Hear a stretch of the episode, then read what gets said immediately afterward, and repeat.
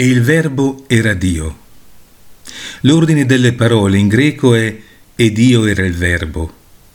Per evitare che gli ariani avanzassero l'obiezione se il verbo era presso Dio, allora il verbo non era Dio. Giovanni la previene e vi obietta affermando il verbo era Dio. Gli ariani infatti ponevano il verbo interiore ed essenziale a Dio, vale a dire l'intelligenza del Padre, del Figlio e dello Spirito Santo, come è nella fede ortodossa, in un'unica persona della divinità coeterna a lui stesso.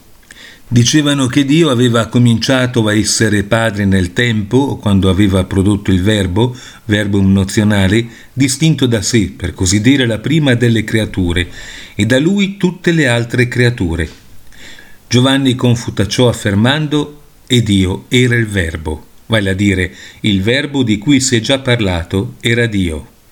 Dice questo per evitare che qualcuno possa supporre che il Verbo non fosse Dio, avendogli detto che questi era presso Dio. Intende dire che il Verbo era presso Dio in modo tale da essere egli stesso Dio. Gli ariani obiettano che la parola greca theos, cioè Dio, non ha l'articolo in questa clausola come invece nella precedente e il verbo era presso Dio. Pertanto dicono il verbo non era vero Dio. Io rispondo negando la conclusione.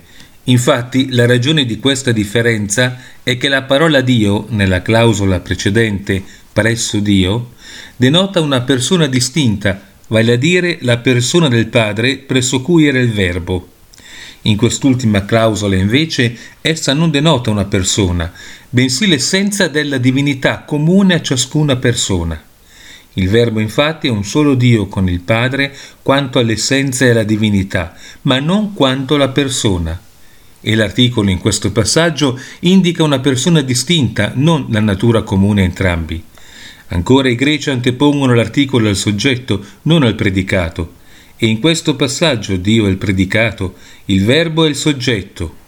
Si noti che Giovanni, in questa frase con tre clausole, con la prima spiega il quando del verbo, l'eternità con la seconda il dove del verbo e la sua distinzione dal Padre, con la terza l'essenza del verbo e la sua identità nell'essenza col Padre. San Giovanni ha spiegato questa triplice frase del suo Vangelo nel credo che su richiesta della Beata Vergine consegnò a San Gregorio Taumaturgo, come racconta San Gregorio di Nissa nella sua vita. Questo simbolo è infatti il seguente, uno è il Padre del Verbo vivente, sapienza sostanziale e potenza immagine eterna, Padre perfetto del Figlio perfetto e unigenito. Uno è il Signore, uno solo dall'unico, Dio da Dio, forma e immagine della divinità, Verbo efficace.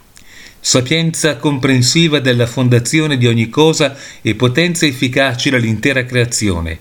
Vero Figlio che non si vede del vero Padre che non si vede, figlio incorruttibile, immortale ed eterno, del Padre incorruttibile, immortale ed eterno.